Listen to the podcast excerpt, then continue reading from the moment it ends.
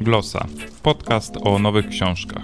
Dzisiaj zajmować mnie będzie Cywil w Berlinie Antoniego Sobańskiego. www.glosa.info Zapraszam, Paweł Adam Piotrowicz. Dzisiaj będę bardzo alternatywny, tak alternatywny, że aż przeniosę się do innej czasoprzestrzeni, do roku 1934 do Berlina. Do tego cudownego Berlina, który nagle stał się Berlinem wstrętnym, bo Berlinem hitlerowskim. A dlaczego się przenoszę? Bo mam w ręku książkę Cywil w Berlinie hrabiego Antoniego Sobańskiego. Spoko, ta książka nie jest z 1934 roku, to znaczy oryginalnie została wydana wtedy, a teraz w roku 2006 została wznowiona przez wydawnictwo SIK pan hrabia, podobno bardzo barwna postać warszawskiej śmietanki towarzyskiej, wybrał się do Berlina tuż po przejęciu władzy przez nazistów. Pojechał tam jako korespondent wiadomości literackich, no i pisał. Pisał o tym, co zauważył na ulicach miasta. Pisał o rewolucji brunatnych koszul, pisał o stosunku do Żydów, pisał o paleniu książek. Być może przypominacie sobie, że kilka miesięcy temu Stefan Bratkowski w dodatku Plus Minus Rzeczpospolitej wziął kilkanaście cytatów z tej książki i zestawił je z obecną sytuacją w Polsce, z sytuacją rodzenia się czwartej Rzeczpospolitej.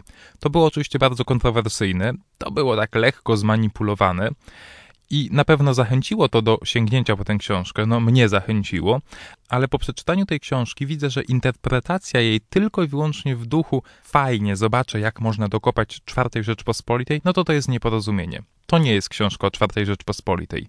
To jest genialna książka o III Rzeszy. Trudno sobie wyobrazić lepszego autora dla tej książki.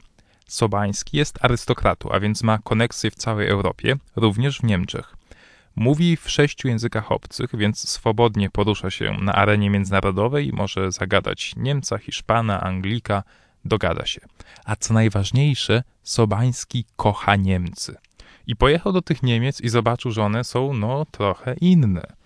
Więc z takim życzliwym podejściem patrzy, co tam się pozmieniało, co to się nagle stało, dlaczego jego starzy znajomi, którzy rozkoszowali się literaturą, malowali piękne obrazy, dyskutowali do późnych godzin nocnych, nagle stoją na ulicy niczym drut w brunatnych koszulach, no i krzyczą na antenie radia nie powiem co.